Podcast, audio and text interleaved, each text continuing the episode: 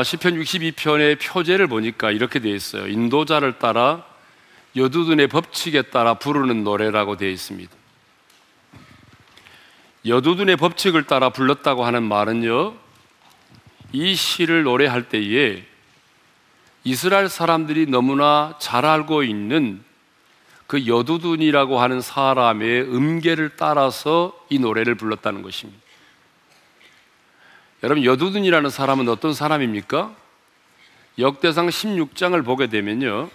다윗 시대에 하나님을 찬양하기 위해서 특별하게 세움을 입은 사람이에요.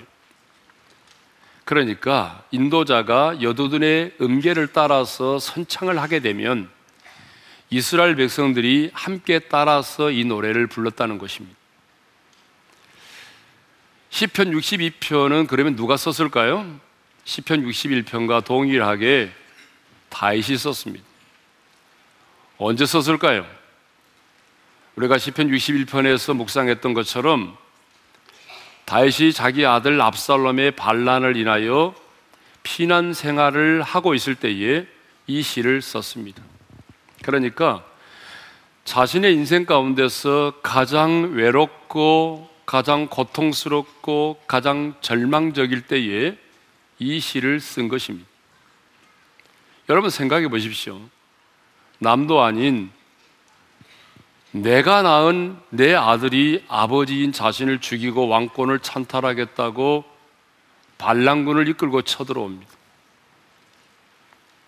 아들과 싸워 피 흘리는 거 보기 싫어서 싸움도 하지 않고 신발도 신지 못한 채 울면서 피난길에 올랐던 다윗의 마음을 생각해 보십시오. 그 마음이 어떠했겠습니까? 자신이 믿고 가장 믿고 신뢰했던 아이도벨이 자신을 배신하고 반란군에 가담을 했습니다. 그렇게 자신을 따르고 추종했던 많은 이스라엘 백성들이 이제 다윗의 시대는 끝이 났다라고 말하면서 자신을 향하던 그 마음이 아들 압살롬을 향하였습니다. 그러니 여러분 다윗의 마음이 얼마나 외롭고 고통스럽고 처절했겠습니까? 그래서 다윗은 시편 61편에서 자신이 처해 있는 상황을 뭐라고 말했냐면 땅끝이라고 표현했습니다. 무슨 말입니까? 압살롬의 군대가 쳐들어오게 되면 더 이상 피할 곳이 없는 막다른 골목에 있다는 거예요. 정말 다윗은요, 내 인생은 여기서 이렇게 끝나는가? 라고 밖에 생각할 수 없는 벼랑 끝에 서 있었습니다. 그런데요, 다윗은 이런 인생의 막다른 골목에서, 인생의 벼랑 끝에서 주저앉지 않았습니다. 흔들리지 않았습니다. 아, 이게 내 운명이라며 자신의 인생을 포기하지 않았습니다. 하나님을 원망하지 않았습니다. 자신의 인생을 비관하지 않았습니다. 두려움에 떨면서 우왕좌왕하지 않았습니다. 노장은 살아있다며 자기 스스로 이 난국을 해결하겠노라고 큰 소리 치지도 않았습니다. 그는 하나님을 신뢰했습니다. 그래서 그는 이렇게 하나님을 노래합니다. 나의 영혼이 잠잠히 하나님만 바람이 나의 영혼이 잠잠히 하나님만 바람이. 그런데요, 이 우리말 성경에 아주 중요한 단어가 빠져 있어요. 원문에 보게 되면 아크, 오직이라고 하는 말이 있어요. 시편 62편에 우리말 성경은 2절과 6절에만 오직이라는 말이 나와 있는데요. 원문에 보니까 1절과 2절, 4절, 5절, 6절, 9절에 오직이라고 하는 말이 무려 여섯 번이나 나옵니다. 그러니까 다윗은 백성들이 자신을 떠나고 아들 압살롬이 자신을 죽이려 하고 언제 예루살렘으로 돌아가 왕권을 되찾는다는 보장도 없는 그 절망 속에서 오직 오직 나의 영혼이 잠잠히 하나님만 바람이여라고 노래했던 것이죠. 5절에도 보게 되면 다윗은 이렇게 선포합니다. 자, 5절 상반절의 말씀을 읽겠습니다. 시작. 나의 영혼아 잠잠히 하나님만 바라라. 여기도 오직이라는 단어가 빠져 있어요. 그러니까 다윗은 자신의 인생 가운데 가장 예롭고 가장 고통스럽고 가장 처절한 순간에도 자신의 영혼을 향하여 이렇게 외쳤습니다. 오직 나의 영혼아, 잠잠히 하나님만 바라라.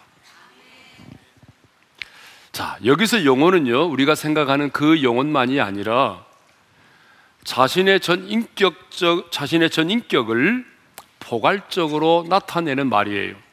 그러니까 다윗은 지금 자신의 전 존재를 다하여 하나님을 바라보았다는 거죠. 그런데 어떻게 하나님을 바라보았다고 말하고 있어요? 잠잠이죠. 예, 여러분 잠잠히 계시네요. 자, 어떻게 하나님을 바라보았다고요? 잠잠히 하나님을 바라보았다는 거예요. 여러분 잠잠이라는 말이 뭘까요? 잠잠이라는 것은요, 인간적인 수단과 또 인간의 모든 방법을 내려놓고라는 의미예요. 그러니까 인간적인 수단과 방법을 내려놓고 하나님을 오직 하나님만을 바라보았다는 거예요.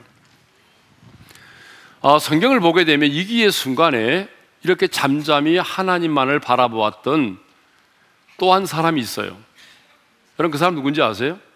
바로 모세입니다. 모세가 출애굽한 이스라엘 백성들을 이끌고 나왔을 때에 이제 앞에는 넘실대는 홍해 바다가 가로막고 있었고 뒤에는 예굽의 군대가 추격해 오고 있었습니다. 이런 상황을 진퇴양난이라고 그러죠. 그러다 이스라엘 백성들이 예굽에 매장지가 없어서 우리를 이곳으로 데려와 여기서 죽게 하느냐며 지도자인 모세를 원망하기 시작했어요. 그때 지도자인 모세가 그들에게 이렇게 말합니다. 너희는 두려워하지 말고 가만히 서서 여호와께서 행하시는 구원을 보라. 출애굽기 14장 13절의 말씀인데요. 우리 한번 읽겠습니다. 시작. 너희는 두려워하지 말고 가만히 서서 여호와께서 오늘 너희를 위하여 행하시는 구원을 보라. 그런데 여기 가만히 서서라는 말이 뭘까요? 인간적인 수단과 방법을 동원하지 말고 그 말이에요. 그러니까 가만히 서서라고 하는 이 말씀과 잠잠이라고 하는 이 말씀은 동일한 의미의 말씀인 거예요. 모세는 진퇴양난, 절체절명의 상황 속에서 잠잠히 하나님만을 바라보았습니다. 다윗은 가장 고통스럽고 처절한 상황 속에서 오직 잠잠히 하나님만을 바라보았습니다. 인간적인 수단과 방법을 내려놓고 오직 하나님만을 바라보았던 거죠.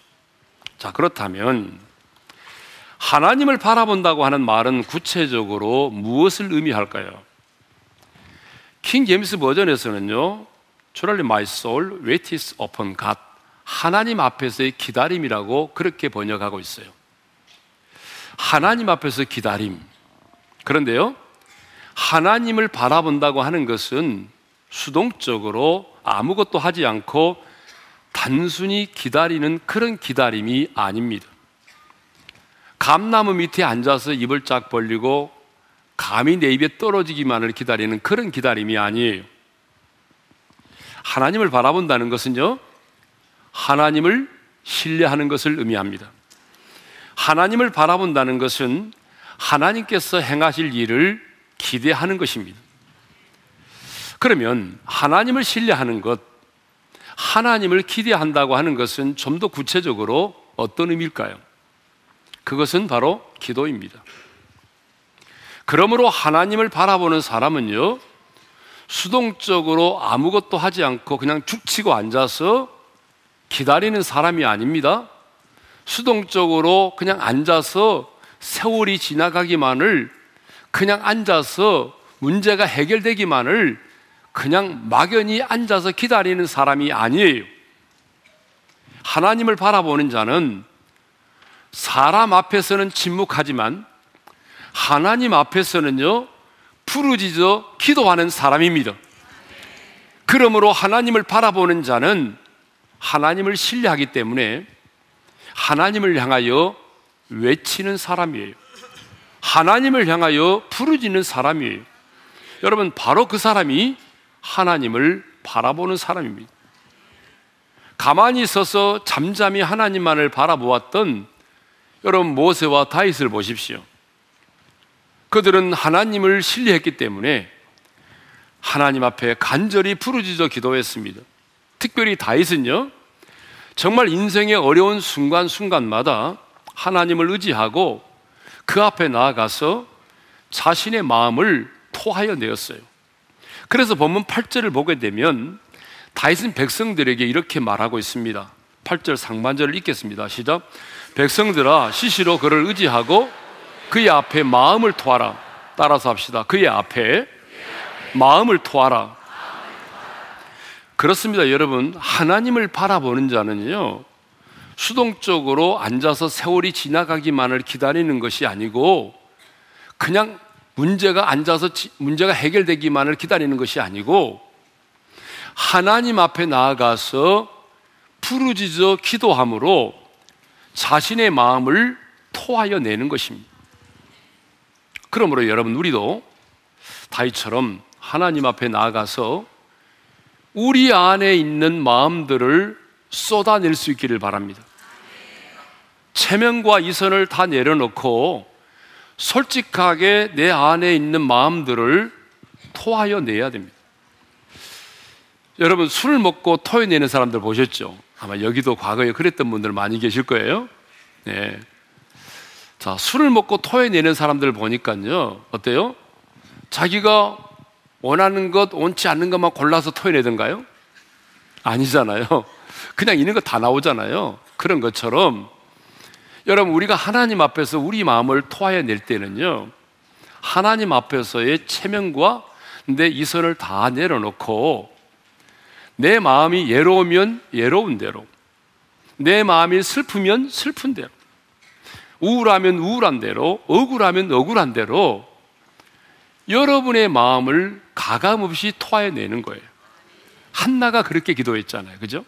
한나가 그랬던 것처럼 우리의 마음에 있는 것들을 그냥 토해내는 거예요.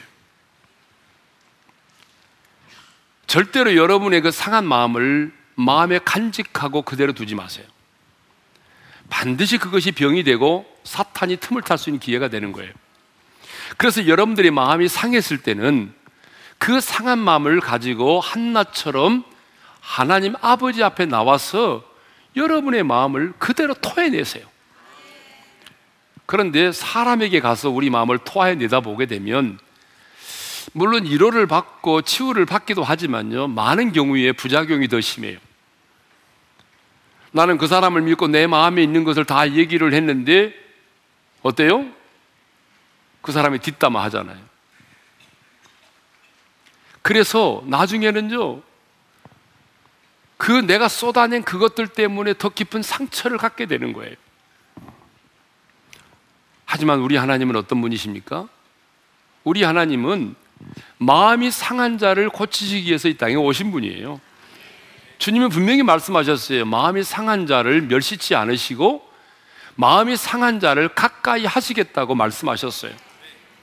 그러니까 주님은요, 우리 마음이 상한 그대로 나와서 주님 앞에 토해내는 거 원하세요. 절대로 꾸짖지 않으세요. 그리고 여러분의 마음을 그대로 받아주십니다. 왜냐하면 우리 하나님은 우리 연약함을 친히 체휼하신 분이기 때문에 그래요. 자, 하나님을 바란다고 하는 것이 무엇인지를 다시 정리하겠습니다.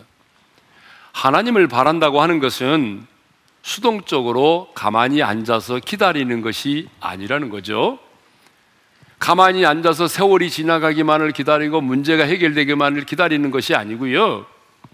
하나님을 신뢰하는 것이고 하나님을 기대하는 것이기 때문에 하나님을 신뢰하고 하나님을 기대하는 자는 반드시 하나님 아버지 앞에 나아가 부르짖어 기도하는 것이고 단순히 부르짖어 기도하는 것이 아니라 내 안에 있는 마음들을 토하여 내면서 기도하는 것입니다. 그것이 뭘까요?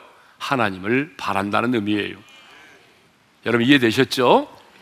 자, 그런데요. 사탄은 우리로 하여금 하나님을 바라보지 못하게 한다는 거예요.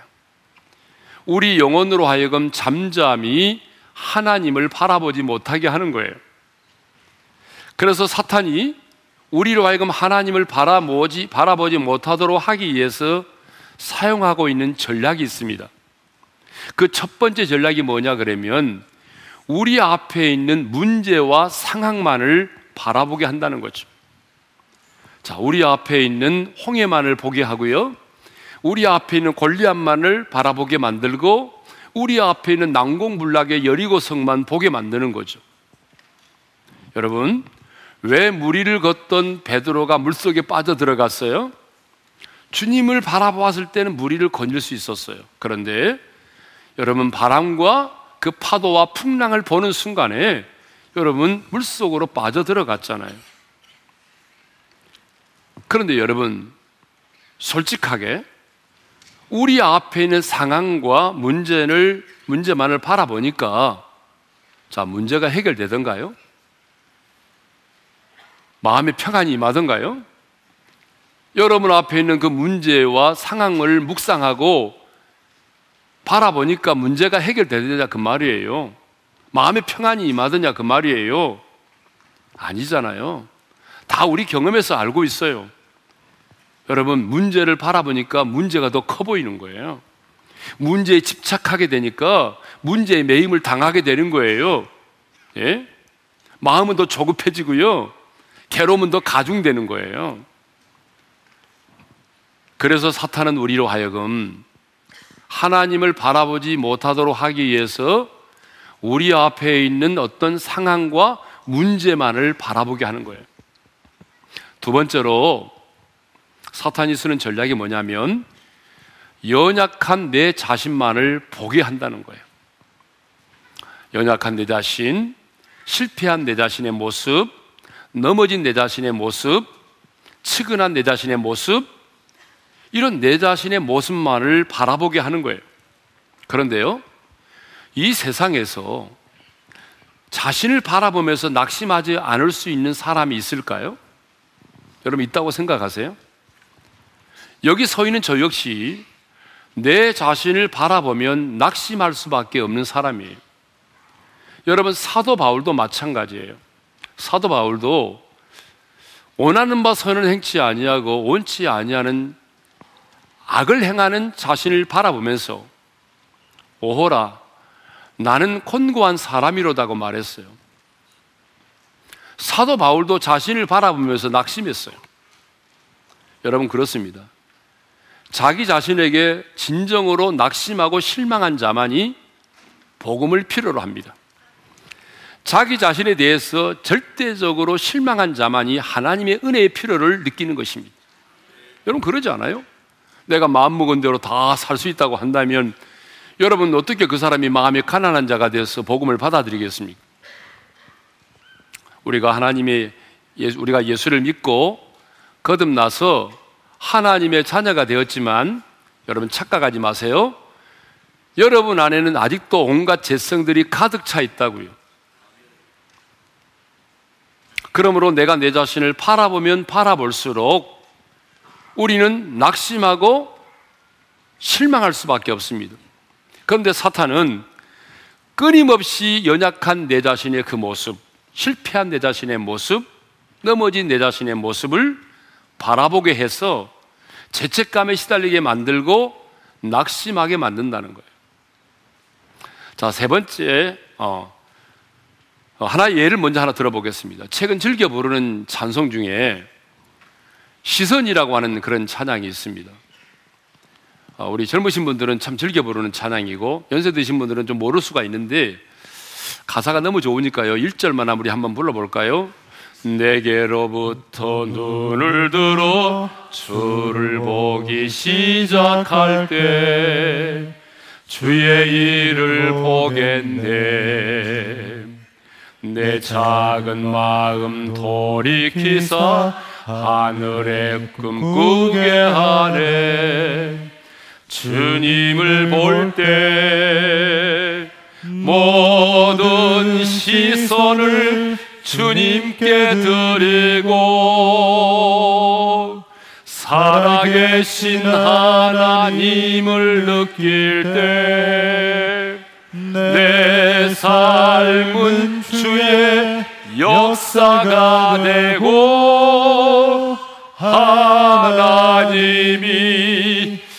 일하기 시작하네. 아멘. 참 좋은 가사예요.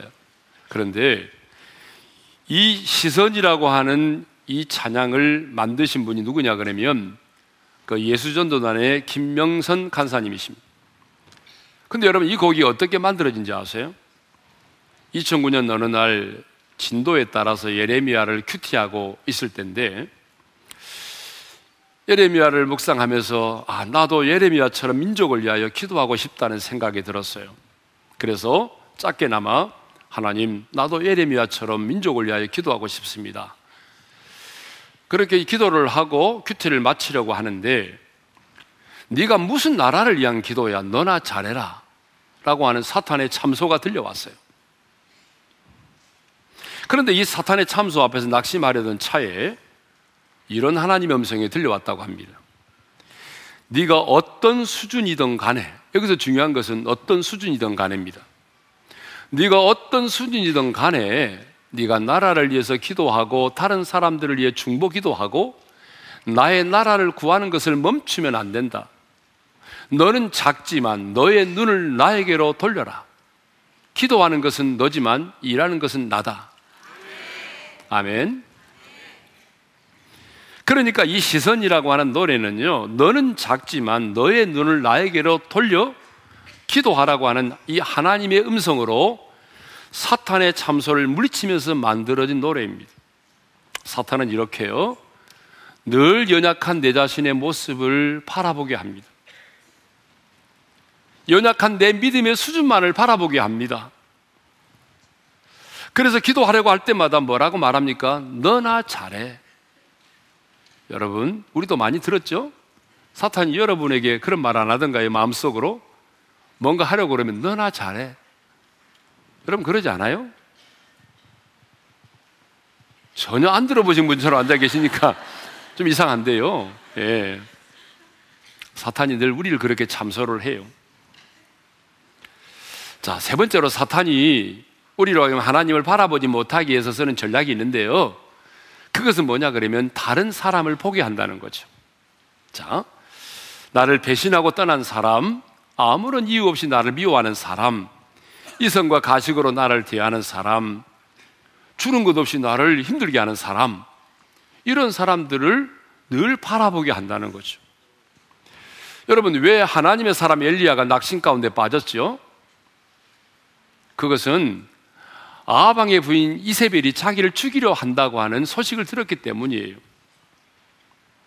자, 이렇게 우리의 대적 사탄 마귀는 모든 수단과 방법을 동원해서 우리로 하여금 우리 앞에 있는 문제와 상황만을 바라보게 합니다. 내 자신의 연약한 모습을 바라보게 해요. 나를 미워하는 사람, 나를 힘들게 하는 사람들을 바라보게 해서 결국은 죄책감에 시달리게 만들고 우리의 영혼으로 낙심하게 만드는 것입니다. 이것이 바로 사탄의 전략입니다. 그러면 이제 우리는 왜 사람을 바라보지 말아야 하는가 하는 문제를 나누도록 하겠습니다. 왜 우리는 사람을 바라보면 안 되는가? 오늘 본문은 두 가지를 얘기해 주고 있는데요. 첫째가 뭐냐 그러면 사람은 넘어지는 담과 흔들리는 울타리와 같다는 거예요. 자, 3절의 말씀인데요. 우리 한번 읽겠습니다. 시작. 넘어지는 담과 흔들리는 울타리와 같이 사람을 죽이려고 너희가 일제히 공격하기를 언제까지 하려느냐? 지금 다윗은 자신을 넘어뜨리기 위해서 공격해오는 압살롬의 그 군대들을 넘어지는 담과 흔들리는 울타리로 비유하고 있습니다. 여러분, 담을 외칩니까? 도둑이 들어오지 못하도록 치는 거잖아요. 울타리를 외칩니까? 예부의 적들이 쳐들어오지 못하도록 방어하기 위해서 만들어 놓은 거잖아요. 그런데 막상 환란을 당하고 나니까 여러분 막상 어때요? 영적인 전쟁을 치르려고 하다 보니까 그동안 준비했던 이런 우리 인간들이 준비해 놓았던 담과 울타리가 아무 소용이 없더라는 거예요. 아무 의미가 없더라는 거죠. 방어 능력이 없더라는 거예요. 자신이 의지했던 사람들도 배신하고 떠나더라는 거죠. 그래서 인간은 아, 인간은 넘어지는 담과 흔들리는 울타리와 같다는 거예요. 여러분 그러잖아요. 여러분이 그동안 땀 흘려서 열심히 수고해서 쌓아놓은 그런 여러분의 스펙과 여러분의 인격이 제 충동과 유혹을 이겨내던가요? 아니잖아요. 그 제 충동과 유혹을 여러분의 인격이 이겨내지 못하잖아요. 여러분의 스펙이 이겨내던가요? 이겨내지 못하잖아요. 그러니까 우리 인간은 뭐예요? 흔들리는 어, 넘어지는 담과 흔들리는 울타리와 같다는 거죠. 그래서 성경은 말합니다. 도울 힘이 없는 연약한 인생을 의지하지 말라. 인간을 의지하지 말라는 거예요. 왜 인간은 넘어지는 담과 흔들리는 울타리와 같다는 거예요. 도움이 안 된다는 거예요, 사실은. 예. 두 번째로 왜 사람을 바라보지 말아야 되느냐 하면요. 구절에 보니까 사람은 입김과 같대, 입김. 불편 입김 있잖아요. 입김과 같대요. 구절의 말씀을 읽겠습니다. 시작. 아, 슬프도다. 사람은 입김이며 인생도 속임수이니 저울에 달면 그들은 입김보다 가벼우리로다. 여러분, 왜 사람을 입김으로 비유했을까요? 입김은요, 허무하고 가볍고 오래 가지 못하기 때문에 그래요. 여러분, 우리가 겨울철에 여러분의 입에서 나오는 입김을 생각해 보세요. 뭐 예전에 학교 다니면서 입김을 불어가지고 유리창에 그림도 그리고 낙서도 많이 하고 그랬잖아요? 그랬죠? 그런데 그 그림 지금도 있던가요? 아니죠. 여러분, 입김은요, 한순간 사라져 버리는 거예요. 입김은 저울에 달면요, 다, 저울에 달 수 없을 만큼 가벼운 거예요. 근데 우리 인간의 모습이 그렇다는 거예요. 아무리 많이 배운 사람도, 똑똑한 사람도, 예, 아무리 많은 물질을 가지고 있는 사람도 하나님 앞에서 보니까 인간은요, 입김과 같더라는 거예요. 오래 가지 못한다는 거예요. 예? 부한 자나 가난한 자나 우리 인간은 입김처럼 가볍고 허무한 존재라는 거죠. 그런데 우리가 이런 입김과 같은 사람을 의지하고 이런 입김과 같은 사람에게 소망을 두고 살아간다면 여러분 그 얼마나 어리석은 사람입니까? 우리 옆 사람과 인사를 이렇게 하겠습니다. 어리석은 사람이 되지 맙시다. 네. 자, 그럼 이제 마지막으로 왜 우리는 하나님만을 바라보아야 하는지를 살펴보도록 하겠습니다. 지금까지 우리가 뭘 생각했습니까? 하나님을 바란다는 게 무언지를 생각했고요.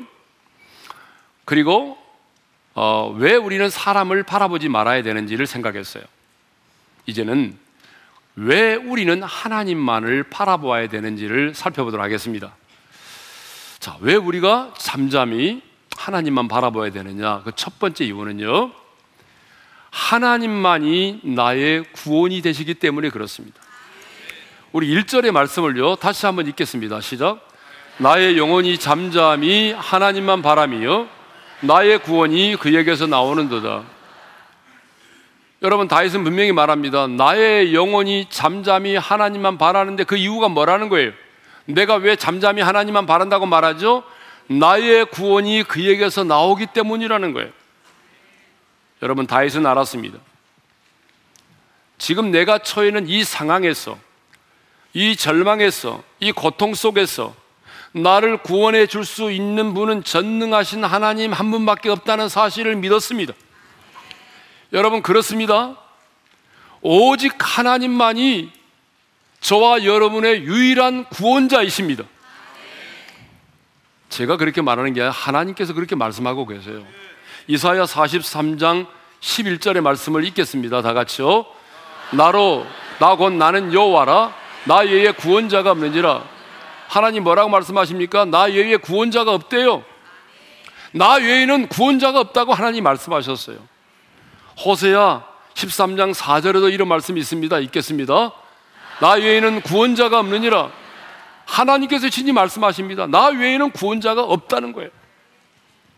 그런데 어떤 분들은요, 어려운 일을 만나면 다다익선, 많으면 많을수록 좋다며 이 종교 저 종교를 찾아다니고 이것저것을 기웃거리면서 이 사람 저 사람을 만나서 문제를 해결을 받고자 합니다. 그래서 어떤 사람은 속원에 부적, 이 속옷에 부적을 붙이고 열심히 새벽 기도 나와서 기도하는 사람이 있어요. 제 전도사 시절 때 권사님이 그런 분이 계셨어요. 꼭 부적을 붙이고 새벽 기도 한 번도 안 빠지고 나오세요. 어떤 분은요, 주일날에는 교회 와서 예배를 드리고, 평일에는 법당 가서 예불을 드리고, 토요일에는 성당에 가서 미사를 드리는 거예요. 보험 드는 것처럼 믿는 거예요. 또 어디 용한 사람 있다고 하면은 여러분 그곳까지 찾아가서 점을 보거나 구슬을 하잖아요. 그러나 다윗은 내가 처해 있는 이 상황에서 이 절망에서 나를 구원해 주실 수 있는 분은 오직 하나님 한 분밖에 없다는 사실을 믿었습니다. 그러므로 하나님만 바라보았어요. 여러분 그렇습니다. 여러분을 죄와 죽음에서 지금 여러분이 처해 있는 그 상황 속에서 이 고통 속에서 여러분을 구원해 주실 수 있는 분은 전능하신 하나님 한 분밖에는 없습니다. 자, 우리가 왜 하나님만 바라봐야 되느냐 하면요. 두 번째 이유를 말하고 있습니다. 오직 하나님만이 나의 반석, 나의 요새가 되시기 때문에 그래요. 2절의 말씀을 읽겠습니다. 다 같이요. 오직 그만이 나의 반석이시요, 나의 구원이시요, 나의 요새이시니 내가 크게 흔들리지 아니하리로다. 성경에 보면은 반석이라는 말이 많이 나오잖아요. 여러분, 반석이 뭘까요? 흔들리지 않는 거예요. 흔들리지 않은 기초를 말하는 거예요. 여러분, 기초란 변함이 없다는 말이죠. 뭐 군대 갔다 오신 분들은 아시겠지만 군대 영어 가운데 기준이라는 게 있어요, 기준. 그래서 어떤 지휘관이 병사들을 집합시킬 때 보게 되면 꼭 뭐라고 말합니까? 자, 사일 종대 해쳐모여. 너 기준. 이렇게 잡아주잖아요? 그러면 그 사람이 기준 이렇게 하잖아요. 그러면 그 사람을 중심으로 해가지고 어때요? 집합이 되고 줄이 세워지는 거죠. 그런데 여러분, 이 사람 기준 했는데 이 사람이 자꾸 돌아다녀 보세요. 그러면 어떻게 될까요? 여러분, 절대로 안 되는 거예요. 기준이 흔들리면 안 되는 거예요. 기준은 변함이 없다는 거잖아요. 여러분, 세상은 변합니다. 사람의 마음도 여러분 얼마나 자주 변한지 몰라요. 당신 없으면 못 산다고 하다가도 한마디 말에 정이 떨어지기도 하고요. 하루아침에 원수가 되기도 합니다. 이것이 사람의 마음이에요. 여러분, 환경도 변하고, 권력도 변하고, 돈도 돌고 돕니다. 모든 것이 다 변해요. 모든 피조물이 다 변합니다. 그러나, 오직 창조주 하나님 한 분만은 변치 않습니다. 우리를 향한 하나님의 사랑도 변함이 없습니다. 지혜와 권능과 능력도 변함이 없습니다. 그래서 히브리서 13장 8절을 보게 되면 이렇게 말하고 있어요. 다 같이요. 예수 그리스도는 어제나 오늘이나 영원토록 동일하시니라. 믿으면 큰 소리로 아멘 합시다. 아멘. 뿐만 아니라 우리 하나님은 우리의 요새이십니다. 이전 성경은 산성이라고 그랬어요. 뭐 요새나 산성이나 똑같은 말인데요. 요새는 가장 안전한 곳을 말하는 거예요. 그러니까 환란 날에 나를 보호해 주시고 온수들의 공격으로부터 나를 지켜 주실 수 있는 분은 요새이신 하나님밖에 없다는 거예요. 그러므로 우리도 어려운 일을 만날 때마다 나의 반석이 되시고 구원이 되시고 요새가 되시는 하나님께로 피할 수 있기를 바랍니다. 하나님만 바라볼 수 있기를 바랍니다. 자, 여러분 신앙생활에 있어서 가장 중요한 게 뭔지 아세요? 시선이에요, 시선. 시선. 지금 내게 어떤 일이 일어나느냐? 지금 내 가정에 어떤 문제가 생겼느냐? 여러분, 이것보다 더 중요한 것은 내가 지금 누구를 바라보고 있느냐? 내가 어디를 바라보고 있느냐? 여러분, 이게 중요한 거예요. 시선이 중요해요. 다윗은 환란 날에 절망과 고통의 때에 오직 하나님만을 바라보았습니다. 그러므로 여러분 우리도 다윗처럼 오직 오직 오직 하나님만을 바라볼 수 있기를 바랍니다. 하나님의 보좌를 향하여 거룩한 손을 들고 하나님께서 내 인생 가운데 행하실 일을 기대하면서 부르짖어 기도할 수 있기를 바랍니다. 나를 바라보시는 하나님의 눈과 하나님의 보좌를 향한 나의 눈이 마주칠 때에 여러분 그때에 놀라운 일이 일어나는 거예요. 여러분 기적이 언제 일어난지 아세요? 하나님의 눈과 나의 눈이 마주칠 때에 기적이 일어나는 거예요. 나를 향한 하나님의 눈과 하나님의 보좌를 향한 나의 눈이 마주칠 때에 여러분 그때에 상상할 수 없는 기적이 일어나는 것입니다. 그러므로 여러분의 시선을 세상에 빼앗기지 않기를 바랍니다. 너무나 많은 사람들이 영적인 시선을 빼앗겼어요. 그러니까 여러분의 삶에 어떤 기적도 일어나지 않는 거예요. 어떤 사람은 세상의 돈의 시선을 빼앗겼어요. 어떤 사람은요, 세상의 쾌락에 자기의 시선을 빼앗기고 있어요. 어떤 사람은 음란물의 드라마에 자기의 시선을 다 빼앗겼어요. 그러니까 어떤 일도 일어나지 않는 거죠. 여러분의 인생 가운데 놀라운 기적이 일어나기를 원하십니까? 그렇다면 다이처럼 여러분의 영혼을 향하여 힘차게 명령하셔야 돼요. 여러분의 영혼을 향하여 힘차게 선포하셔야 돼요. 어떻게요? 오직 나의 영혼아 잠잠히 하나님만 바라라. 우리 다 같이 함께 우리의 영혼을 향하여 우리 한번 선포해 볼까요? 다 같이 시작. 오직 나의 영혼아 잠잠히 하나님만 바라라. 버벅거리면서 못 하신 분 몇 분 계시네요. 다시 한번 하겠습니다. 다 같이 시작. 오직 나의 영혼아 잠잠히 하나님만 바라라. 아멘.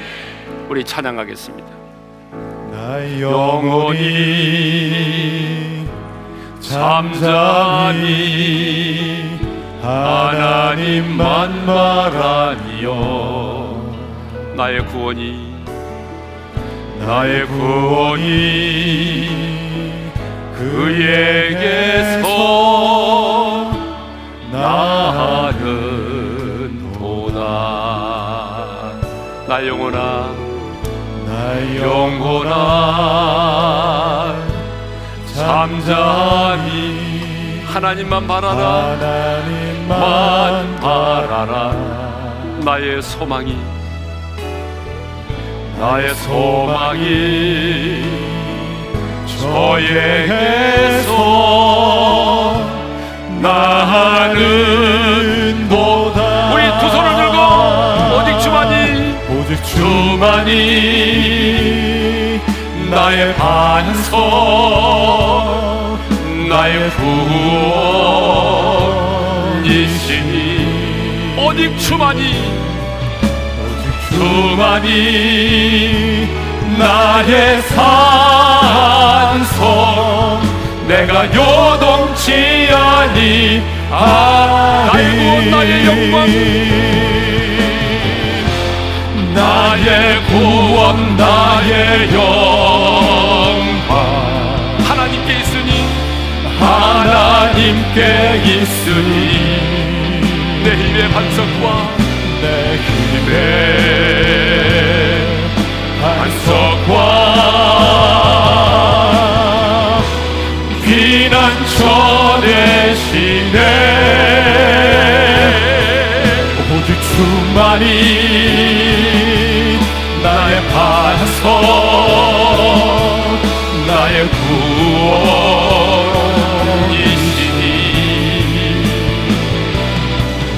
오직 주만이 나의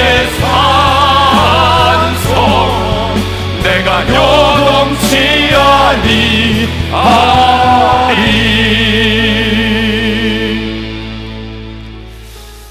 우리 한번 눈을 감고 주신 말씀 마음에 새기면서 기도하겠습니다. 다윗은요 자신의 인생 가운데 가장 외로울 때, 가장 절망적일 때, 가장 고통스러울 때 이렇게 하나님을 노래합니다. 오직 나의 영혼이 잠잠히 하나님만 바람이 더 나아가 자신의 영혼을 향하 이렇게 외칩니다. 오직 나의 영혼아 잠잠히 하나님만 바라라.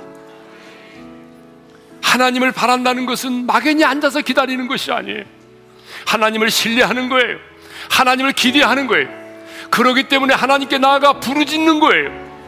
자신의 마음을 토하여 내는 거예요. 근데 사탄은요, 우리로 하여금 하나님을 바라보지 못하도록 하기 위해서 끊임없이 여러분에 있는 그 상황과 문제만을 바라보게 만들고 연약한 여러분의 자신의 모습을 바, 바라보게 만들고 주변에 있는 어떤 사람들을 바라보게 만드는 거예요. 사람을 바라보지 마세요. 사람은요 여러분 넘어지는 담과 흔들리는 울타리와 같은 존재예요. 입김과 같은 존재예요. 그러니까 우리는 하나님만 바라봐야 돼요. 왜요? 하나님만이 나의 구원자이시기 때문에. 여러분을 구원해 주실 수 있는 분은 하나님 한 분밖에는 없어요. 하나님 말씀하셨잖아. 나 외에 구원자가 없느니라. 하나님만이 여러분을 기가 막힌 웅덩이와 수렁에서 건져주실 수 있어요. 하나님만이 여러분의 삶의 반석이 되시고 요새가 되신단 말이에요. 하나님의 눈과 하나님의 보좌를 향한 여러분의 눈이 마주칠 때에 놀라운 기적이 일어나는 것입니다. 하나님, 나의 영혼이 잠잠히 하나님만 바라보겠습니다. 하나님 앞에 나가 내 마음을 토로하며 쏟아붓고 기도하겠습니다. 하나님만이 나의 구원자이심을 믿습니다. 하나님만이 나의 반석이시오 요새심을 믿습니다. 하나님과 나의 눈이 마주치게 도와주시고 내 인생 가운데 놀라운 기적이 일어나게 도와주십시오. 주신 말씀 붙들고 우리 주여 한번 외치고 부르짖어 기도하며 나갑니다. 주여! 할렐루야 하나님 아버지 감사합니다. 오늘도 우리에게 귀한 말씀을 주셔서 감사합니다. 하나님이 인생이 외롭고 힘들고 고통